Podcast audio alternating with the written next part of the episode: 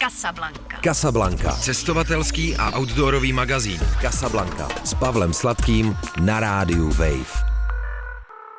Na Radio Wave začíná Casablanca, cestovatelský a outdoorový magazín. U poslechu vás vítá Pavel Sladký a rovnou vítám naše dva dnešní hosty. Zuzana Harmáčková a Lenka Sucha jsou našimi dnešními hosty. Dobrý den. Dobrý den. Dobrý den. Obě dvě jsou z Ústavu výzkumu globální změny, to znamená z Akademie věd České republiky a budu se s nima dneska bavit o Zambii, kde právě byli a to s akademickým záměrem, řekněme.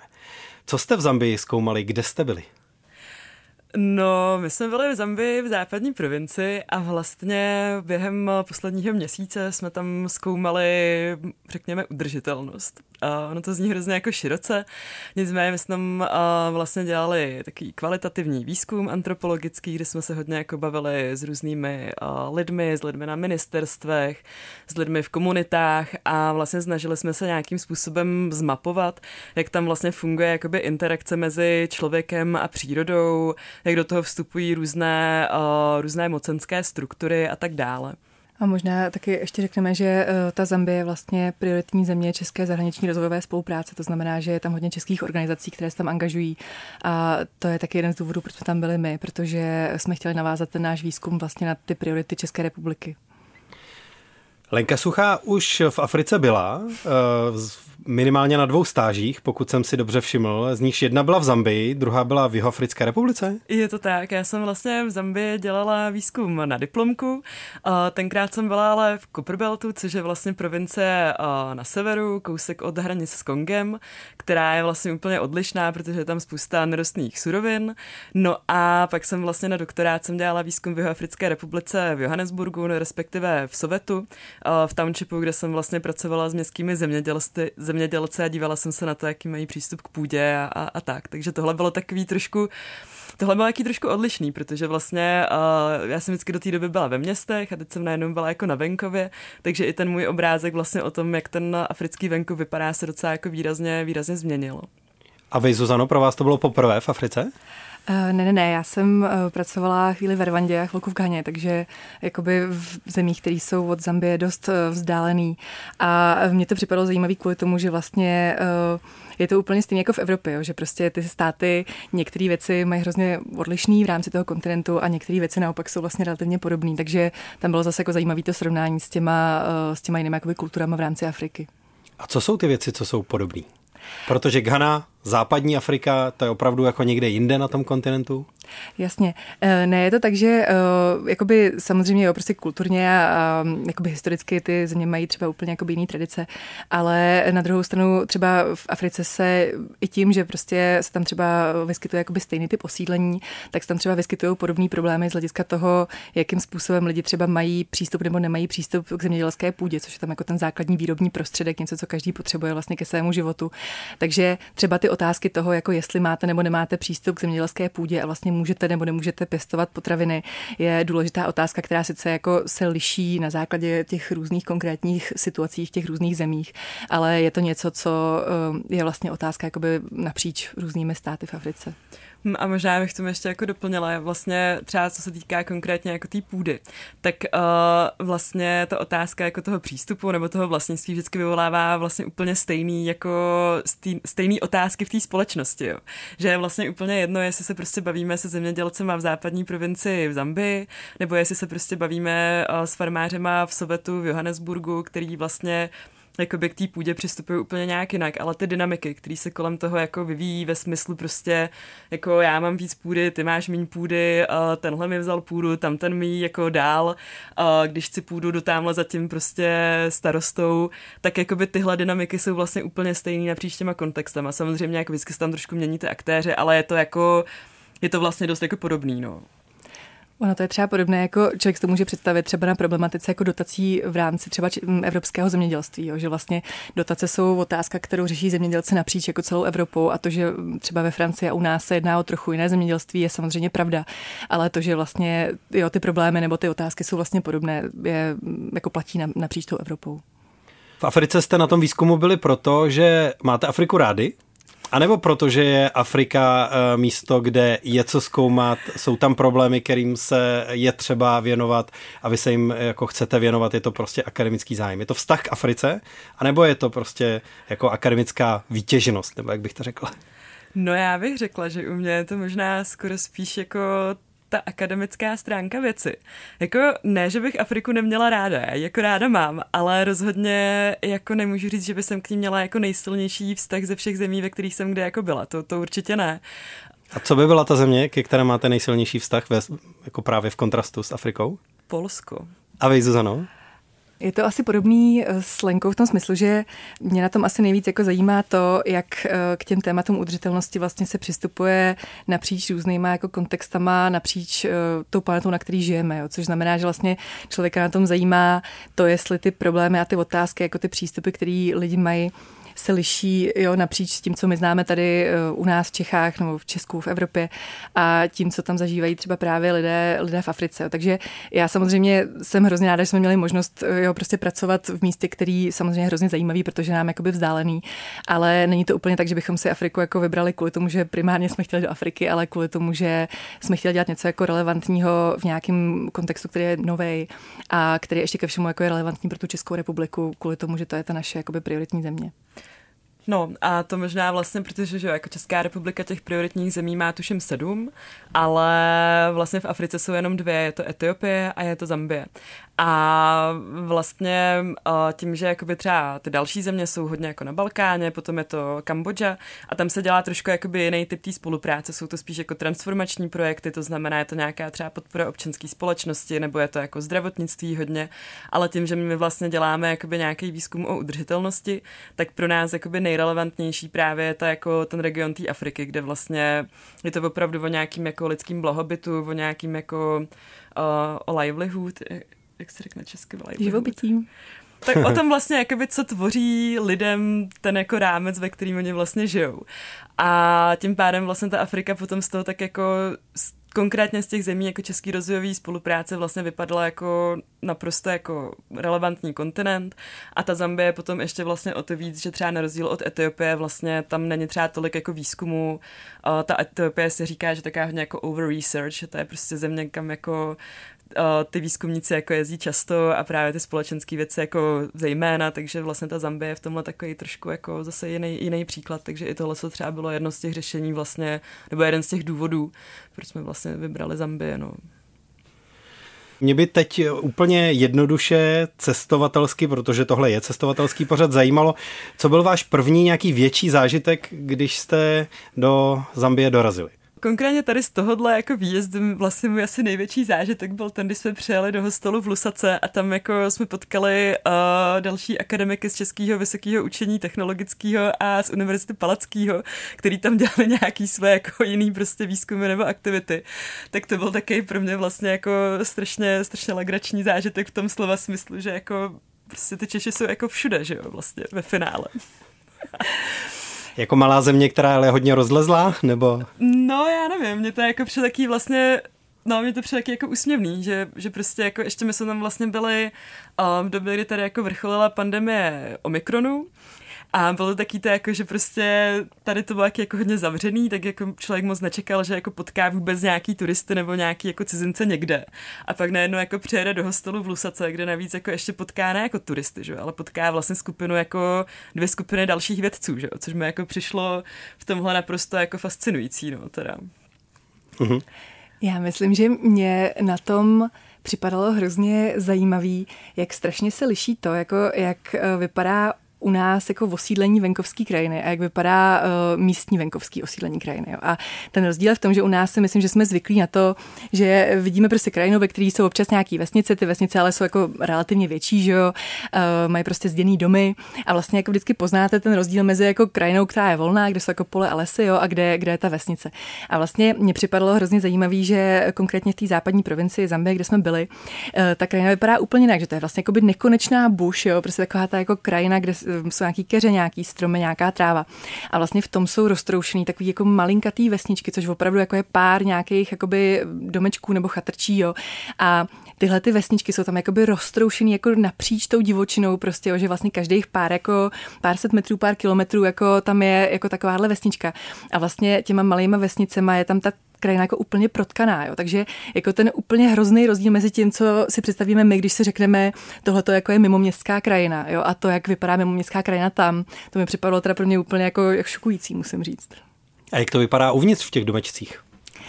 To je jako strašně dobrá otázka, protože my do, nějaký, eh, do nějakého jako běžného domečku jsme se nedostali. My jsme se dostali do těch jako chýší, které sloužily k přijímání návštěvníků, což už zase jako, že je jiný, než když tam lidi třeba žijou. Ale uh, myslím, že nás teda asi nejvíc překvapilo to, že uh, samozřejmě ty místa jako mají velmi omezený přístup třeba jako k solární elektřině. Jo. Jsou to místa, které nejsou jako nějak masově elektrifikovaný určitě. Jo. Není tam moc přístup k žádným jako takovýmhle sítím a tak.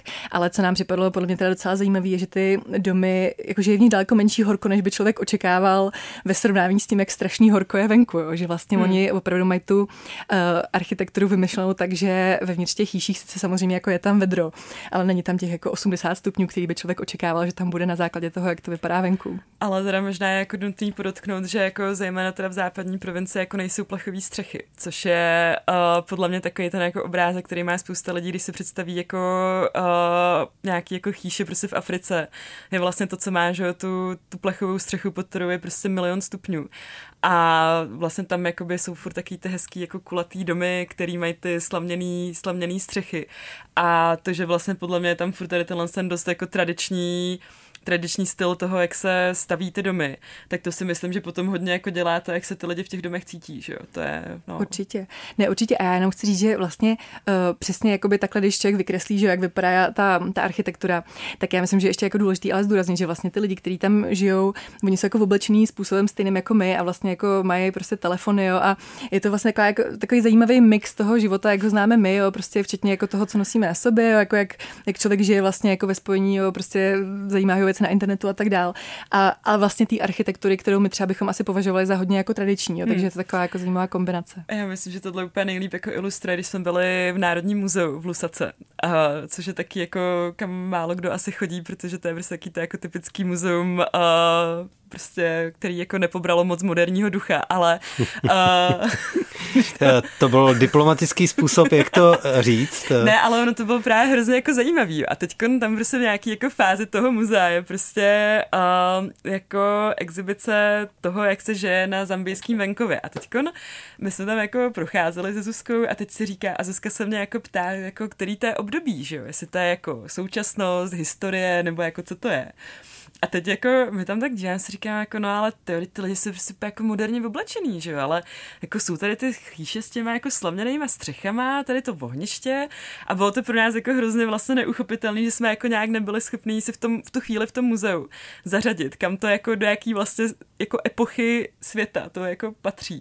A pak právě člověk jde na ten jako zambijský venkov a pochopí, že to je prostě ta současná jako epocha, že, že, že to, co vlastně najednou, no, že, že jak se tam jako snoubí tady ty tady to jako moderní s tím tradičním, tak to, to je jako strašně zajímavý, no. Jak ten život eh, v Africe mění ty mobilní technologie? Právě to, že lidi mají smartfony, to znamená, ačkoliv eh, nikdy za svůj život třeba vlastně ani nebyli pořádně v bance, tak mají přístup k nějakému online bankovnictví, aspoň teď v posledních letech, eh, kdy je mm, jako dostupný nějaký třeba datový signál, nebo k nějakým službám, které vlastně nikdy pořádně nezažili v té jako fyzické podobě, ale teď je mají dostupné v té virtuální.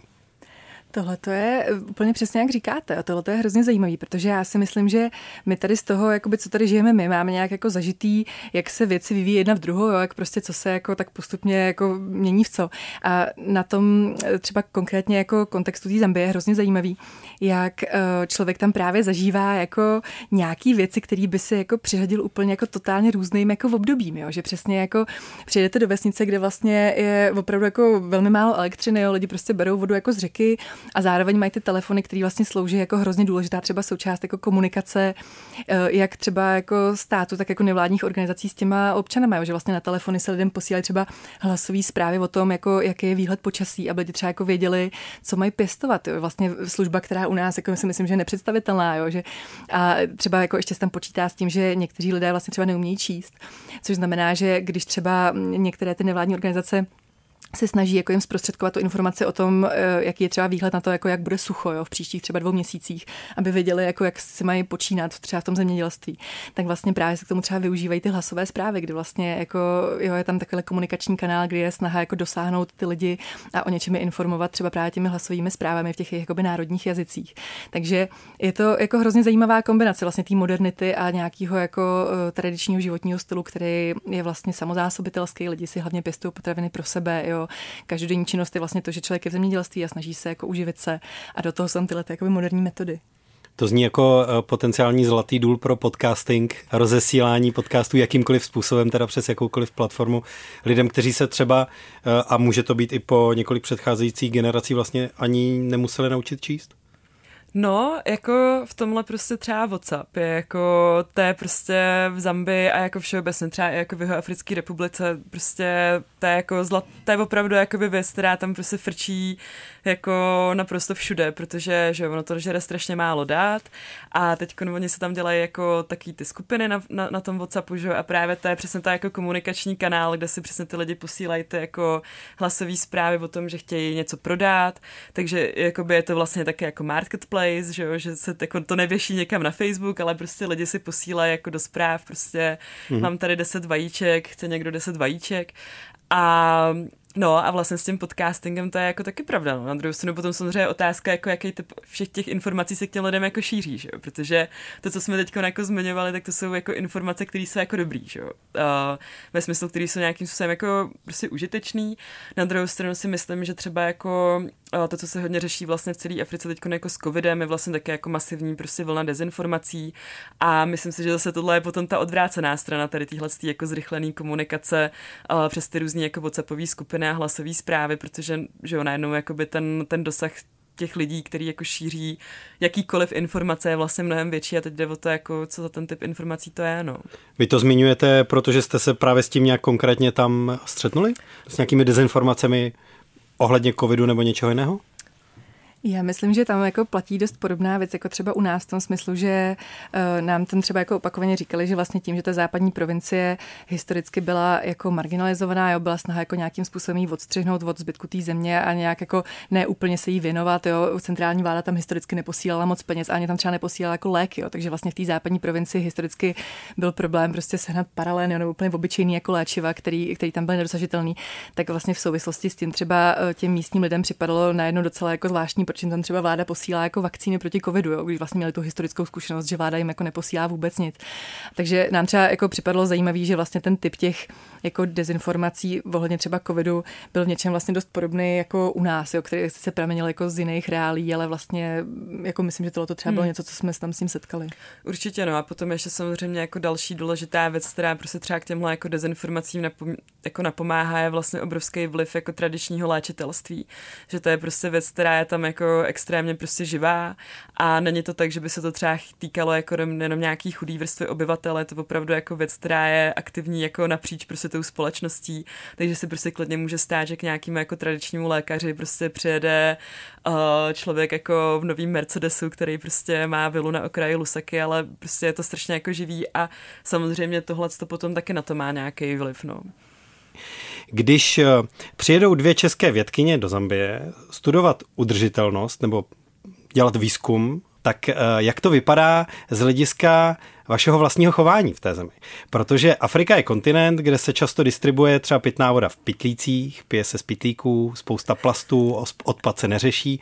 Jak k tomu uh, přistupuje během svojí vlastní cesty po té zemi člověk, jehož jako hlavním tématem je v tu chvíli udržitelnost? No, tohle je samozřejmě dobrá otázka. Já myslím, že my tím, že uh, děláme vědu o udržitelnosti vlastně v obě dvě, tak tohle je něco, co si myslím, že člověka provází jako nejen v té Africe, ale obecně. Jo, samozřejmě. Jako, jo. Takže já myslím, že uh, my třeba samozřejmě na prvním místě vždycky jako řešíme, že tam člověk letí, že? takže člověk jako rozmýšlí prostě, jo, nakolik teda ty, jako jak tam jako napichovat co nejvíc aktivity výzkumný, tak aby jako ten let stál za to. Jo, takže tohleto, tohleto tam řešíme určitě. A jinak si myslím, že uh, třeba konkrétně teda, já budu mluvit jako za sebe, ale mně připadá, že v té uh, západní provincii Zambie třeba jako um, tam se člověk určitě jako ve volné krajině nebo i v těch městech jako nesetkává s tím, že by tam byly, jako, že ty lidi mi připadá, že opravdu hodně jako o tu svoji krajinu pečují a o, mm-hmm. o ten pořádek, jako připadalo mi, že v porovnání třeba s jinýma jako rozvojovými kontextama, jako je to opravdu takový, že ty lidi o to hodně dbají a my samozřejmě jako o to, o to dbáme taky. Takže jako samozřejmě udržitelnost toho chování tam člověku leží jako uh, na srdci a za sebe si myslím, že jsme nejvíc řešili to let, jako lítání a potom samozřejmě to množství těch jako plastikových lahví mm. s vodou, uh, protože prostě pitná voda jako je problém, že jo, takže jako to, že tam jako letí ty plastikové um, lahve s tou vodou, to jako se tam děje a myslím, že to je tak asi největší problém, který mi tam teďka napadá. Hmm. A ono je to potom samozřejmě ještě jako komplikovanější o to, že v momentě, kdy člověk prostě bydlí jako tři týdny v hotelu, tak uh, tam nemá že jo, možnost na to si třeba jako převařovat vodu nebo kupovat si vodu prostě v desetiletrovém kanistru. Takže tím se to potom všechno samozřejmě komplikuje. No. Jo, ale myslím, že obecně se dá říct, že my jako já si myslím, že my i tím, že jako jsme si tohleto téma vybrali jako téma, který chceme jako profesně dělat, jo, takže člověk k tomu má nějakým způsobem dost jako vztah, takže uh, myslím si, že my se snažíme asi jako chovat udržitelně i teda v rámci jako naší české reality, nejen, nejen v rámci té naší africké reality. To jo, ale možná dostupnost tříděného odpadu eh, na každém eh, druhém rohu v Česku a v některých vesnicích v Zambii možnost vůbec dát odpad někam, kde bude reálně vytříděný, je rozdílná, nebo není? Ale to narážíte na vlastně hrozně důležitou věc, jo, protože tady se prostě přesně ukazuje, že vlastně k tomu, aby se člověk jako měl možnost chovat udržitelně, potřebuje, aby mu to jako umožňovala ta infrastruktura a ten systém okolo něj. Jo. A tohle je strašně důležité, co říkáte. Takže jako přesně jak říkáte, jo, samozřejmě my tady máme jako velkou výhodu, že do nějaký míry nám to tady náš svět okolo nás umožňuje, jo, že tady tu infrastrukturu, třeba ty kontejnery jako máme. Ale myslím, že uh, se jako shodneme na tom, že o to více právě potřeba ještě třeba jako i u nás jo, myslet na to, kde ještě bychom tu infrastrukturu třeba chtěli, aby nám to jako umožnilo se chovat jakoby udržitelněji než třeba teď. Hmm já teda v Zambii jsem tohle jako nezaznamenala, ale třeba v Johannesburgu tam jako uh, tady tuhle tu roli toho jako třídiče odpadů zastávají vlastně jako lidi, jo. A tam prostě strašně často jako potkáte prostě nějakého jako člověka, který tahne za sebou jako paletu na kolečkách s nějakým takým obrovským prostě plátěným pytli, který bude velmi pravděpodobně jako plný uh, buď třeba skleněných lahví, nebo plastových lahví, nebo nějaký prostě jednoho jakoby konkrétního typu odpadu a vlastně tady tyhle ty lidi jako jsou, fungují v nějaké jako neformální ekonomice, ale oni vlastně jako tím, že to vytřídí a potom to jako odvezou někam na nějakou jako skládku, tak oni si to vlastně dostávají peníze, jo. A je to jako strašně zajímavý, protože vlastně, ta, že vlastně tady tyhle ty lidi jakoby dělají to město čistší, zároveň jako fungují vlastně v té neformální ekonomice a jako vytváří nějaký že vlastně ten systém, který jako nefunguje, toho třízení odpadu nebo toho odpadového hospodářství, tak ho, ho známe jako z Čech. Zároveň ale vlastně vytváří nějaký jako alternativní systém a nějakou jako práci, pracovní podmínky pro lidi, kteří vlastně jakoby ho suplujou, což je jako třeba podle mě dost také jako charakteristický rys um, velký řady vlastně ekonomických aktivit, který se jako určitě nejen jako v Zambii nebo v jeho Africké republice nebo jako v regionu Afriky vlastně dějou, že, že v momentě, kdy ten stát jako selhává v nějakých nějakých prostě svých jako funkcích, tak dost často jako lidi vlastně přejímají tu jeho roli v nějaký té šedé ekonomice a vlastně to jako to suplujou no, tady tímhle způsobem. Co jste v Zambii nejčastěji jedli? Um, já myslím, že pro mě teda, co jsem si z toho nejvíc odnesla, bylo, že my jsme tam opravdu přes den jako dost um, jako byli v takovém jako zápřehu, takže já jsem si z toho nejvíc odnesla jako ten hlad, který člověk má, když se jako nestihne 14 dní za sebou na obědvat. takže, takže tohle mi utkvělo hodně. Ale jinak teda musím říct eh, za sebe, že um, my jsme uh, tam neustále jako slýchali o té jako místní úplně jako nejpopulárnější potravině, což je kašen šima, která se jí úplně ke všemu a kterou teda já osobně jsem ty tři týdny, co jsme tam byli, nebo čtyři týdny, neměla ani jednou, takže spíš jako co jsme nejedli. okay. No, jako ta zambijská kuchyně je taková prostě není moc dobrá, no. Jako je to právě tady tahle stan šíma, na druhou stranu jako což je vlastně tak jako vtipný, že ten Číma jako Zambijci to považují za svůj národní pokrm, stejně tak to považují za svůj národní pokrm lidi v jeho africké republice, akorát tomu neříkají jako Číma, ale říkají tomu pap, stejně tak to jako po, prostě, jo, tahle ta kaše se vlastně jí v celé jako Africe, každý ten stát to považuje za svůj národní pokrm. A no, ale prostě není moc o co stát, no, teda, jako já jsem to párkrát jako jedla, je to, to zážitek na celý život. Teda. To je pravda. A já myslím, teda ještě možná dodáme, že jako když třeba člověk, která eh, jeho se jde najíst někam ven, tak uh, co tam třeba je jako opravdu hodně k dostání, jsou takové ty klasické věci, které jako člověk zná z celého světa, jako jsou nějaké hamburgery nebo třeba jako nějaký smažený věci, nějaký jako fast food. To tam je opravdu jako velmi, velmi eh, rozšířený, takže mně připadá, že v něčem takovýhle to jako univerzální, globální plus minus smažený jídlo je něco, co tam člověk jako jí docela často vlastně. A jí se rukama nebo příborem většinou? Všíma se jí rukama. Všíma se jí rukama. Hmm. A rýže se jí rukama taky? No oni tu rýže vlastně moc nejí, že jo? Což jo? je jako strašně Aha. zajímavý, protože jako v té západní provincii se rýže pěstuje docela hodně. Ale prostě jako stejně vlastně, když prostě půjde zamběc jako kamkoliv do restaurace, tak si stejně vždycky radši dá tu čimu, kterou bude jíst jako i v nejluxusnější restauraci rukou, než prostě, aby si dal, než aby si dal tu rýži, no. Ale, ale teda nevím, jestli rýži vlastně rukama, to podle mě ne. To je námět na příští výzkumnou cestu. to si myslím, že nejí, no. Šima je teda kukuřičná kaše? Jo, kukuřičná kaše to vlastně kukuřičná kaše, která se uvaří do taky jako konzistence knedlíku, pak se vlastně z toho knedlíku jako uždubují takový kousky, v ruce se z toho jako palcem vytvaruje kulička, pak se udělá do toho jako díra, aby se z toho udělala placka a tím se vlastně nabírá jakoby to jídlo. A oni třeba, co teda ale, jako to mi přijde hrozně dobrý, a že oni k tomu většinou jí nějakou jako listovou zeleninu, ale není to tak jako, že u nás známe špenát, ale oni třeba jí k tomu jako fazolový listy, listy z dýně, listy z cukru, brikety, listy ze sladkých brambor, listy z řepky olejný. A vlastně vždycky k tomu jako z toho udělá nějaký s rajčatem a prostě z toho udělá také jako špenát, ale je zajímavý, že vlastně oni jí jakoby z těch rostlin, který pěstují, nejí jakoby jenom ty plody, jak to známe my, ale že právě jí hodně i ty jako listy z toho, no. Listy z řepky olejný? No a to je strašně že dobrý teda. No, protože... V Česku je tolik řepky a neví se tady, že se to jí? No, tak oni to právě jako, oni to nepěstují na ten olej, že jo? Oni to pěstují na to listí, takže je to potom jak třeba kadeřávek takový. Kadeřová kapusta. Jaká je v Zambii místní doprava? Ta doprava je něco, co právě hodně přispívá k tomu zážitku, který tam člověk z toho má.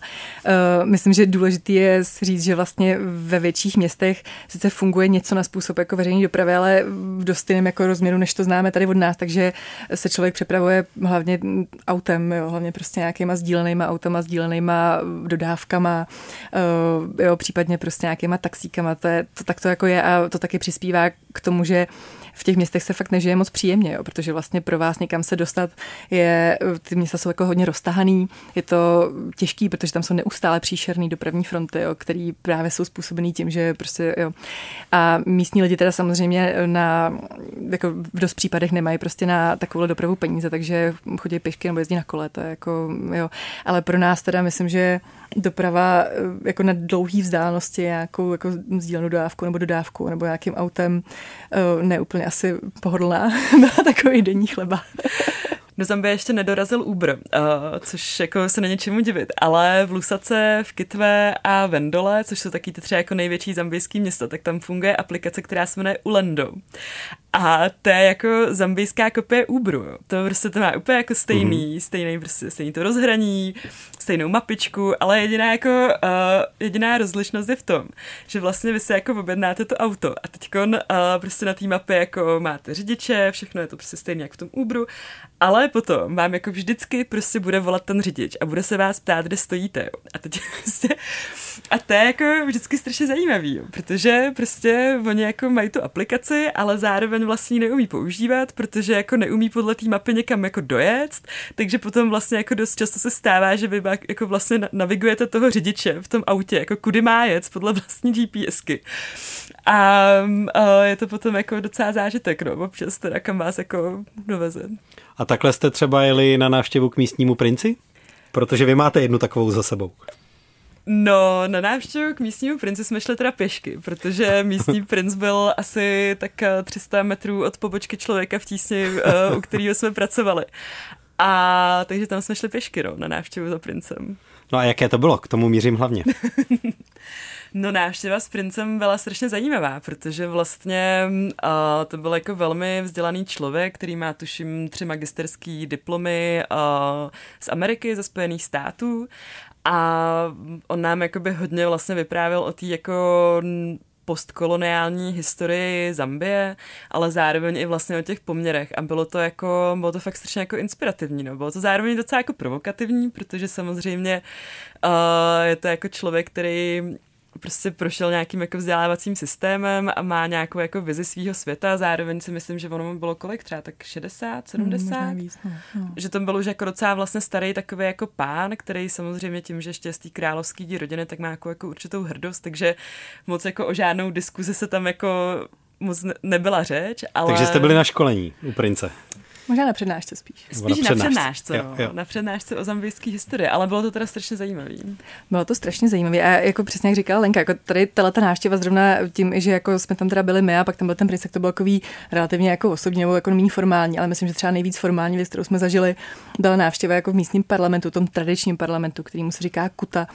A tam opravdu byly ty jako místní vlastně, mm, já řeknu radní třeba, jo, ale hmm. indunové prostě, kteří jo, mají na starosti vlastně tu širší nějakou oblast a tam jsme opravdu zažili takovou tu jako oficiální návštěvu, kdy člověk prochází těma rituálama jo, a prostě na začátku jako poklekne několikrát jo, a nějak jako rituálně se tam tleská jako na, nějaký, jako na uvítání nebo na vyjádření nějaký úcty.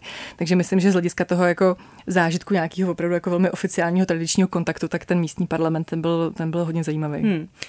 A to je možná teda ještě jako dobrý dodat, že vlastně ta západní province je jako unikátní tím, že tam vedle sebe existují dvě struktury. Jako je tam ta státní struktura, kde jsou tam vlastně různý jako všechny ministerstva, takže je tam místní povučka ministerstva zemědělství, ministerstva zdravotnictví, já nevím, jaký všech ministerstev, ale vedle toho vlastně ještě existuje jako paralelní královská struktura, kde vlastně jako na té na hranici té hierarchie ten ten král, ten potom má vlastně pod sebou nějakou jako jeden jako parlament těch tradičních vůdců, pod tím jsou zase další jako malý parlamenty těch vůdců a vlastně končí to až jakoby na úrovni uh, nějakého jako village headmana, to je nějaký jako taky starosta tam toho zhluku těch domků, nebo oni většinou mají na starosti třeba 500 domácností a to jsou třeba jako lidi, kteří vlastně dělají matrikáře a potom to jako dodávají tomu té státní struktuře a tohle je vlastně strašně jako zajímavý, protože to, že ta státní struktura je takhle jako uchovaná v té celé své jako komplexitě, tak to je opravdu jako v Zambii unikátní, no. A nikdo z těch lidí, eh, se kterými jste se sešli, z těchto, dejme tomu, jako oficiálnějších struktur, ať už té nebo té, eh, ve vás nevzbudil dojem, že se na vás dívá tak, že přijeli dvě ženský z Evropy, jsem na výlet, to tady okouknu a pak nám budou radit, jak je to tady s tou naší udržitelností? Nenastala tam někde něco takového? Tak víte, jako já myslím, že tam je důležité říct, že my vlastně tím, že my tam, my tam jdeme jako něco zkoumat, jo, a my opravdu i, i máme, že jo, prostě etický kodex, máme jako hodně předpisů o tom, jak se člověk jako při tom výzkumu, jo, může nebo nemůže chovat, tak my opravdu jako dost zásadně tam jako nejedeme nikoho vychovávat, jo, a nejedeme tam nikomu vlastně jako nic prostě říkat o tom, co si my myslíme, jo, co si myslíme o tom, jak tam věci fungují, co si myslíme o tom, jak by lidi měli žít. Takže tohle to jsou věci, od kterých se člověk opravdu dost jako striktně odřezává. Jo. Takže jako Myslím si, že samozřejmě úplně stejně jako v každé jiné situaci, když tam přijde někdo zvenku a jo, ptá se místních lidí o tom, co se tam děje nebo neděje, tak samozřejmě jako to, že je to člověk zvenku z mýho hlediska asi hraje nějakou roli, jo, ale já doufám, nebo jako neměla jsem pocit, že oni by z nás měli pocit, že je tam chodíme nějak patronizovat, jo, protože ani opravdu to nebylo, takže bychom se o to snažili. Takže um, myslím si, že to je ovlivněný tím, že jsou to dvě holky z Evropy, ale doufám, že ne v tom smyslu, jako že by tam se jednalo o to poučování. Hmm. A zároveň vlastně když děláme uh, ty rozhovory se všema tady těmahle lidma, tak uh, my jsme tam jako ve velmi pasivní roli, protože my vlastně potřebujeme slyšet, jakoby, co nám ty lidi říkají. To znamená, že my se prostě opravdu jenom jakoby ptáme na otázky ale v podstatě jako z metodologického hlediska je jako naprosto vyloučený, aby my jsme s tím člověkem jakkoliv jako diskutovali během toho rozhovoru, jo. protože vlastně v momentě, kdy my jakoby začneme říkat nějaký svůj názor na ty věci nebo nějaký svůj jako pohled, tak my už vlastně toho respondenta jako ovlivňujeme. Takže my tohle jako nemůžeme dělat už vlastně z podstaty věci toho, jak ten výzkum jako vypadá, jo? že vlastně my se opravdu jako ptáme na nějaké otázky, a je to samozřejmě jako celý o tom jako vysvětlit vlastně, proč to děláme, že jo? Protože jako není úplně dobrý tam jako přijít a říct jako tak teď se tady budeme se o něčem bavit a, a, pak zase jako odejít, neříct ani proč. Takže to jako a říkat prostě to, že třeba tam jako spolupracujeme s člověkem v tísni, který ty výsledky bude nějakým způsobem jako využívat, to, že to prostě může jakoby nějakým způsobem potom pomoct jakoby právě při té implementaci té rozvojové spolupráce tak to je jakoby docela takový velký faktor, který si myslím, že těm lidem jako uh, usnadnil tu komunikaci s náma, nebo respektive ne usnadnil komunikaci, ale spíš, že jako uh, spíš, že vlastně jako otevřel nám ty dveře k těm lidem, aby jsme tam nebyli v nějaký jako divný pozici tady jako dvou bílej holek, ale teda zároveň ještě si myslím, že jako já jsem vlastně někdy asi necítila žádnou jako nepří, nepříjemnou pozici z toho, že jsme jako, že jsme jako holky. To, to jsem asi teda nikdy jako vlastně nezažila. Ne, no, to určitě ne, no. Během těch rozhovorů. Jak na Zambii a hlavně teda zemědělství v té zemi eh, nejvíc eh, dopadá nějak globální klimatická změna v současnosti? Eh, je to konkrétně na místě vidět a když, tak v čem? No je to naprosto na tom místě vidět, protože Zambie má vlastně jako období sucha a období dešťů, který se v nějakým jako cca a půlročním intervalu se jako střídá a vlastně ten největší jako dopad, který je prostě velmi jako hmatatelný, je vlastně to rozložení těch srážek v průběhu toho roku. Jo, že vlastně jakoby to období těch dešťů se většinou jako zkracuje, zároveň není to tak, že třeba dřív pršelo prostě každý večer hodinu nějak jako normálně pršelo, teď je to tak, že prostě třeba tři dny neprší, pak přijde prostě čtyřhodinová průtrž mračen, což znamená, že vy když jste vlastně jako zemědělec a vysázíte zrovna rýži a přijde takováhle průtrž mračen, tak vám to vlastně to pole vyplaví. Stejně tak, jako by když uh, se spozí období dešťů, tak prostě vy zase nemůžete včas jakoby zasadit. Když skončí dřív, tak už vám to potom jako uschne, ty, ty, ty plodiny, které pěstujete, takže ty lidi to jako pocitují velmi silně a velmi silně i tenhle ten jako fenomén vlastně pojmenovávají. Jakože není to tak, že by říkali, jako už to není tak, jak dřív, ale opravdu jako vždycky řeknou, jo, to je prostě ta změna klimatu, kterou my tady jako vidíme že nám způsobuje ty problémy v tom zemědělství. Tak to přesně je, no a jako myslím, že tam jako člověk tohleto opravdu pociťuje úplně hrozně hmatatelně a některé ty situace jsou až jako srdcerivný, jo, protože prostě uh, ty lidi, kteří tam žijou právě tím, že oni se jako živí tím zemědělstvím a není to tak jako, že by primárně věci prodávali, ale oni jako je primárně pistou kvůli tomu, aby jako je sami spotřebovali. Jo, a vlastně nad tenhle ten koloběh jako zas tak extra nic moc jako nemají. A vlastně ve chvíli, kdy jako oni de facto jako musí zůstat tak, kde jsou, protože nemají prostředky na to, aby se jako přesunuli kamkoliv jinam. A tam vlastně nejenom ta klimatická změna ovlivňuje to, jestli oni vůbec jako zvládnou nebo nezvládnou vyprodukovat ty potraviny, které sami potřebují k tomu, aby přežili. Jo. Tak tam potom opravdu tohle to začne být hodně hmatatelný. Takže myslím, že to je přesně jak říká Lenka, jo, že právě tam byly takové situace, kdy my jsme byli jako dělat výzkum v těch jednotlivých vesnicích a tam vlastně potom člověk slyší lidi, kteří říkají, já jsem tady včera prostě zasázel tu rejži a v noci přišla ta bouřka a já tam dneska nemám vůbec nic. Jo. A je to situace, kdy ty lidi opravdu i třeba řeší jestli vůbec jako mají co tam ten další den zasázet znova, jo, když, když už jim to jako jednou vyplavilo. Takže ta klimatická změna, myslím, že tam opravdu ukazuje jako tu svoji hmatatelnou tvář hodně. No. Hmm. A zároveň ještě vlastně jako druhá taká jako Uh, věc, která s tím je spojená, je to, že potom, jako, že když ty lidi vlastně přijdou o tu obživu z toho zemědělství, tak co mají vlastně dělat. A jako nejčastější volbou, jako, co je to nový jako zaměstnání, je vlastně uh, tvorba pálení, pálení uhlí. Pálení no, uhlí. Dřevěnýho uhlí. Uh, pálení dřevěného uhlí, který mu se říká čako, uh, jako z charcoal, takže čako. A čako je prostě věc, která jako, na který se prostě v Zambii vaří jako naprosto všude. Prostě i jako v Lusace před luxusní vilou vždycky bude prostě jako vařič na čako, na kterým se vaří ten šíma právě. A teď jako blbý je, ale samozřejmě, že, že ty lidi vlastně teda přijdou o obživu zemědělství, půjdou jako uh, tady do čako biznesu, ale zároveň jako čako biznes je vlastně velmi jako regulovaný státem, protože přispívá k odlesňování a teď, že tím, že vlastně se jako odlesňuje, tak jako dochází k erozi té půdy a zase jako by se vlastně prohlubují ty dopady té změny klimatu. Takže to je taky jako začarovaný kruh toho, že vlastně uh, ty lidi jako potom nemají úplně moc jako kam jít, no, když o to zemědělství přijdou v podstatě. Já když se podívám do vašich osobních profilů na webu Akademie, tak tam u obou dvou eh, vašich specializací stojí, že eh, se zaměřujete na scénáře budoucího vývoje. Eh, tak, takže i tam jste přemýšleli o tom, jakoby, co jsou tady možnosti dalšího vývoje?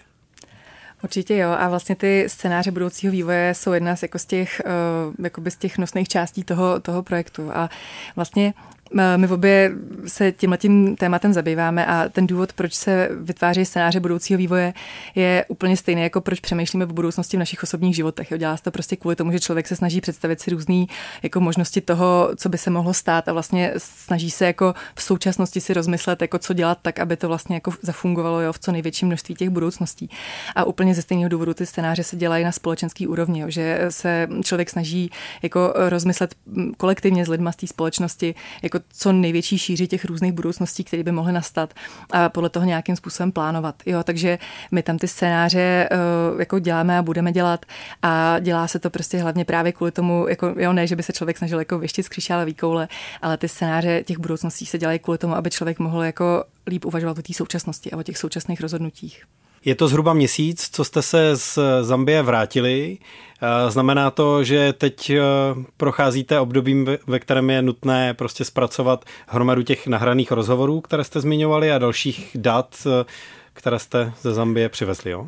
Přesně tak. My máme vlastně v tuhle chvíli třeba 30 hodin nějakého zvukového záznamu, který se vlastně váže k těm rozhovorům, k fokusním skupinám a to znamená, že my to teď musíme přepsat. A v té naší profesi ještě jako blbý, že se to jako přepisuje opravdu jako slovo od slova. A včetně věcí jako uh, nebo nebo povzdech. A, a my jsme jako mohli vlastně potom ty data analyzovat, takže to je taková jako No, to je taková jako docela náročná práce, protože většinou třeba jako hodina toho rozhovoru trvá přepsat prostě zhruba 6 hodin, takže jako přepsat jeden rozhovor je prostě na 6 hodin a potom samozřejmě jako v momentě, kdy to je přepsaný, tak potom začíná nějaká analýza, což je vlastně taky taky jako na začátku trošku zdlouhavý a jako ne otravný proces, ale ne tak moc jako vzrušující proces, protože člověk vlastně furt jako do kolečka pročítá ty rozhovory a hledá v tom nějaký vzorce, ale potom jako přichází nějaká vzrušující část, že najednou jako to člověku začne jako zapadat všechno dohromady. A pak se jako začne skládat ten obrázek a to už je zase teda to, co je potom na tomto super, no. A zároveň je teda skvělý, když to člověk nemusí jako dělat sám, ale má na to jako víc nějakých kolegů, se kterými o tom může mluvit, protože my vlastně v tom týmu jsme ještě kromě nás tak to vlastně tam máme ještě politology, máme tam ještě jako nějaký další lidi a je to jako super tím, že jak máme vlastně každý trošku jiný jako akademický, akademický pozadí, tak do toho vlastně vnášíme trošku jako jiný znalosti, jiný perspektivy, takže tím se to potom tak hezky jako skládá dohromady a, a to je jako super, no. Protože v té udržitelnosti je všechno. Přesně Společnost, tak. příroda, prostě všechno. Přesně no. tak. A vy jste si tam do Zambie vezli moskytiéry, takže zpátky jste si nepřivezli žádnou malarii, jo? Doufáme, že ne, ale ještě furt jako se může stát, že jo. Ještě by to mohlo přijít? Už, už se skoro blížíme tomu, že už um, jako je to dobrý, ne? Skoro. Já si myslím, že to je nějaká jako maximální inkubačka třeba 6 týdnů, jako, ale takže tak doufáme, že jsme si ji nepřivezli, no. No, ne, ale jako to je vlastně dobrá otázka, protože já po tom příletu jsem dostala covid a myslím, že v nějakých úvodních fázích jako jsem se zamýšlela, jestli jako se cítím spíš jako na máry nebo na covid, ale... protože byly vysoké horečky, jo? protože se to vlastně těma horečkama třeba se to projevuje jako v něčem podobně. Ne, jako nebyla to máry, byl to covid. Lenka Suchá a Zuzana Harmáčková byly hosty dnešní Kasablanky. Díky moc eh, za návštěvu tady ve studiu Radio Wave. My moc děkujeme za pozvání. Mějte se dobře, nashledanou. Díky, nashledanou. Casablanca. Casablanca. Cestovatelský a outdoorový magazín. V džungli, v poušti, uprostřed oceánu. Poslouchej Casablanku jako podcast. Kdykoliv a kdekoliv. Více na wave.cz lomeno podcasty.